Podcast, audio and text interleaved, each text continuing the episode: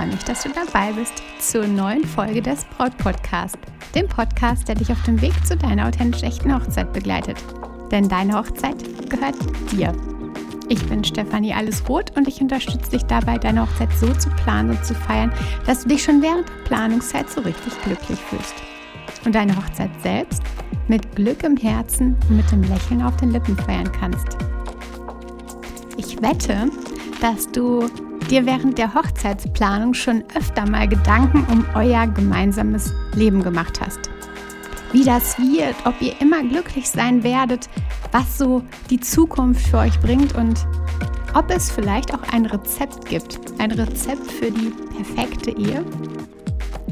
Und auch mich hat das interessiert. Gibt es ein Rezept, Dinge, die ganz besonders wichtig sind, die zu tun sind, damit eine Ehe halt wirklich glücklich wird.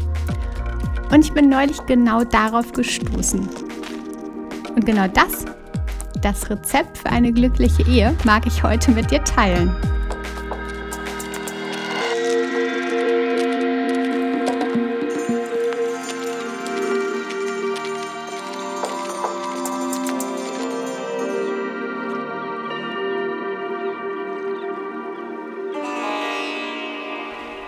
Klar, meine Liebe, du findest in Souvenir- oder so Dekoläden oftmals diese Holz- oder Blechschilder, wo dann draufsteht Rezept für eine glückliche Ehe. Und vielleicht gibt es ja sogar bei irgendwem zu Hause, den du kennst, genau dieses Rezept an der Wand. Manchmal sind das ernste und echt gemeinte Dinge, manchmal Dinge, die irgendwie lustig sein sollen.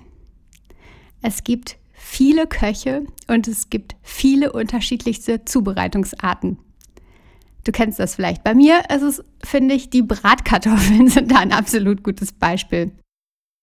Wie haben sie ja bei meiner Mama geschmeckt? Wie haben sie bei meinem Opa, meiner Oma geschmeckt? Wie im Gasthaus um die Ecke? Immer, immer wieder anders. Und das liegt daran, dass es da einfach unterschiedlichste Rezepte gibt. Alle funktionieren ja irgendwie und stillen den Hunger. Schmecken auch. Manche andere, also eine, die eine Sorte schmeckt dir besser als die andere Sorte, aber im Grunde funktioniert ja alles. Das Rezept, was mich sehr beeindruckt hat und was du einfach kennen solltest, bevor du heiratest, das habe ich heute für dich. Das Rezept für eine glückliche Ehe von Sadhguru in fünf Schritten. Ich weiß nicht, ob du Sadhguru kennst. Es ist ein indischer Yogi und Bestseller-Autor.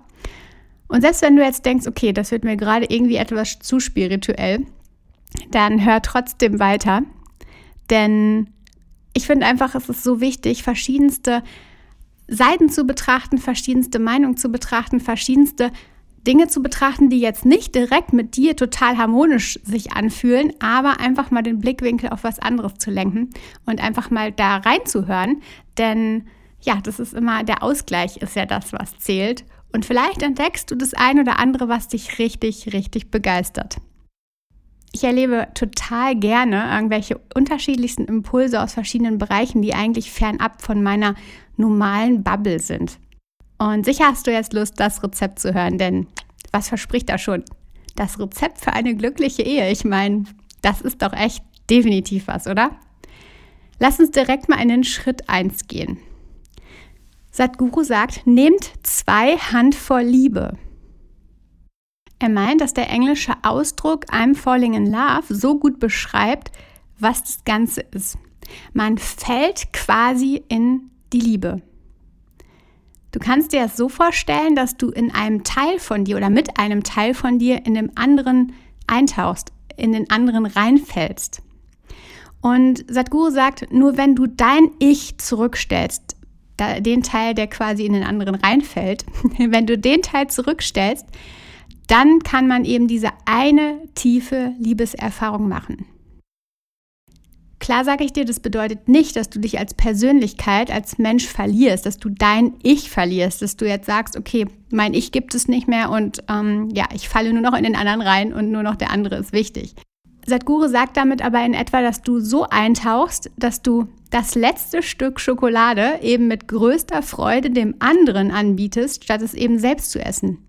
Aber ohne das Gefühl von Verlust, ohne das Gefühl von Verzicht. Oder dass ihr eben so verbunden seid, dass ihr ja ohne einander einfach euch ja unvollständig fühlt. auch wieder da, das bedeutet nicht, dass du nichts alleine unternehmen solltest und dass du nicht alleine auch irgendwie dein Leben hast und bestimmte Dinge. Aber generell, dass sich halt diese Verbindung einfach so tief anfühlt, dass ihr ineinander gefallen seid. Sicherlich verstehst du genau, was ich meine. Der zweite Schritt des Rezepts. Gebt eine großzügige Portion Verständnis dazu, sagt Sadhguru. Nähe und Zuneigung wächst ja, je mehr man den anderen versteht. Das ist irgendwie logisch. Also je mehr ich den anderen verstehe und da halt irgendwie das Verständnis aufbaue, je mehr Zuneigung und Nähe wächst. Versteht ihr euch richtig, richtig gut? Versteht ihr den anderen einander gut? Genießt ihr die Nähe des anderen umso mehr? Selbst erwarten wir oft, dass der andere einen versteht aber ohne selbst ein Verständnis dem anderen gegenüber zu haben. Und genau da liegt der Punkt. Verständnis, gegenseitiges Verständnis zu haben. Du deinem Liebsten gegenüber und dein Liebster dir gegenüber. Ohne das klappt es nicht. Jeder Mensch hat einfach positive und negative Seiten. Und wenn du all diese Seiten in dein Verständnis einbeziehst, dann wird eure Ehe zum Erfolg. Im dritten Schritt kommt nun etwas Arbeit dran. Der Teig muss ja jetzt ordentlich geknetet werden. Die Ehe ist ja nicht einfach so, dass du sie einfach einmal schließt und dann nichts mehr tun musst, dich dann schön in, deiner, in deinem Sofa zurücklehnst und die Ehe Ehe sein lässt. Nein, eine Partnerschaft ist immer, immer in Bewegung.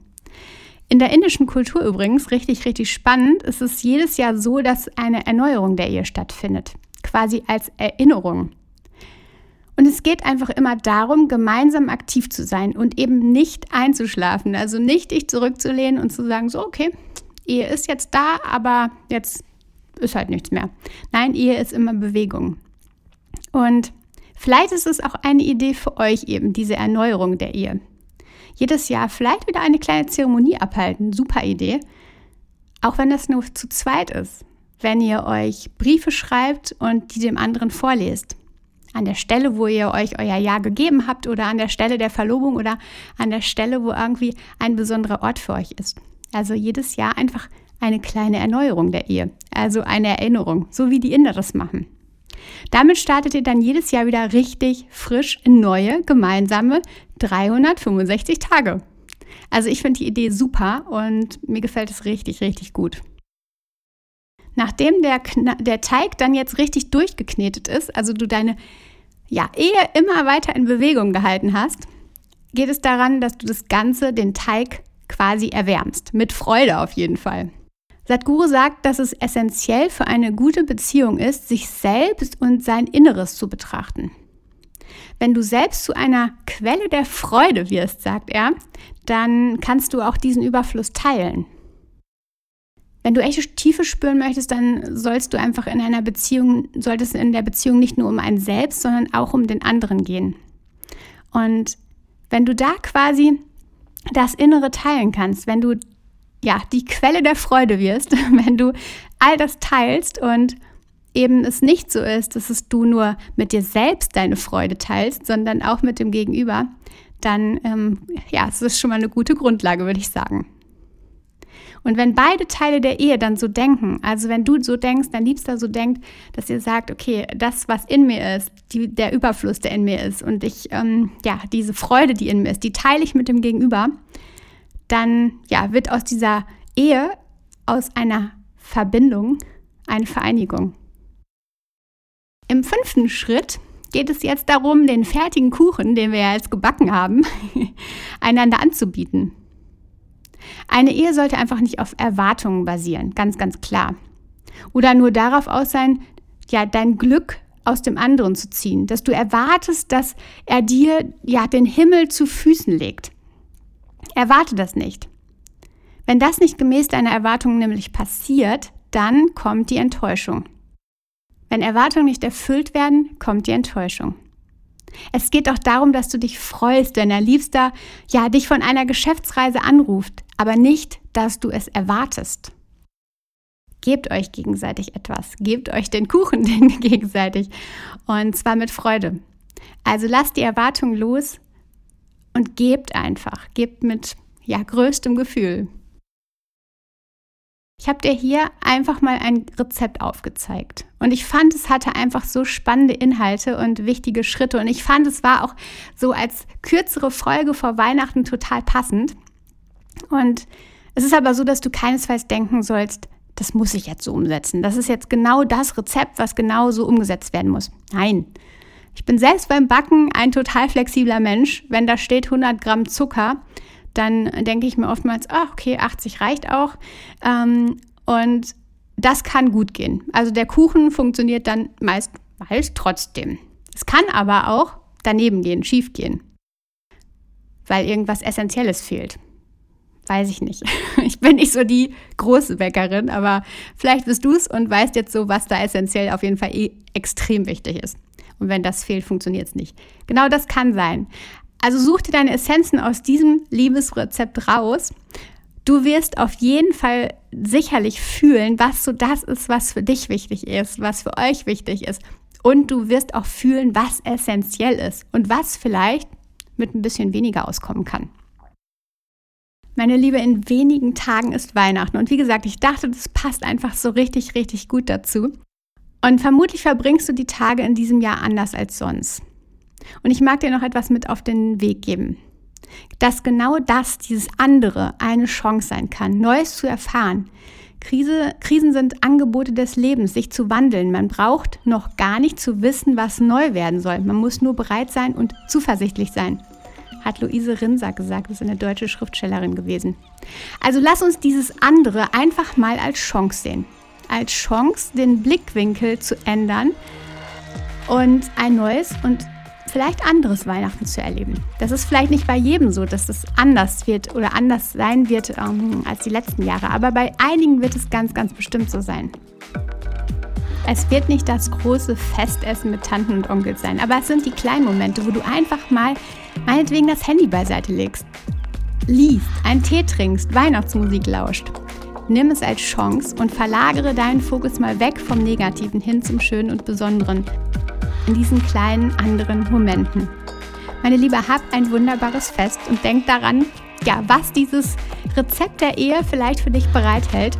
Ich bin sicher, du findest da ein paar Essenzen für dich. Und jetzt wünsche ich dir, ja, dass du die auf dich vertraust in jeder Hinsicht. Du weißt es ja. Ich wünsche dir alles, alles Liebe und wir hören uns dann nächste Woche nach Weihnachten. Vertrau dir. Deine Stefanie.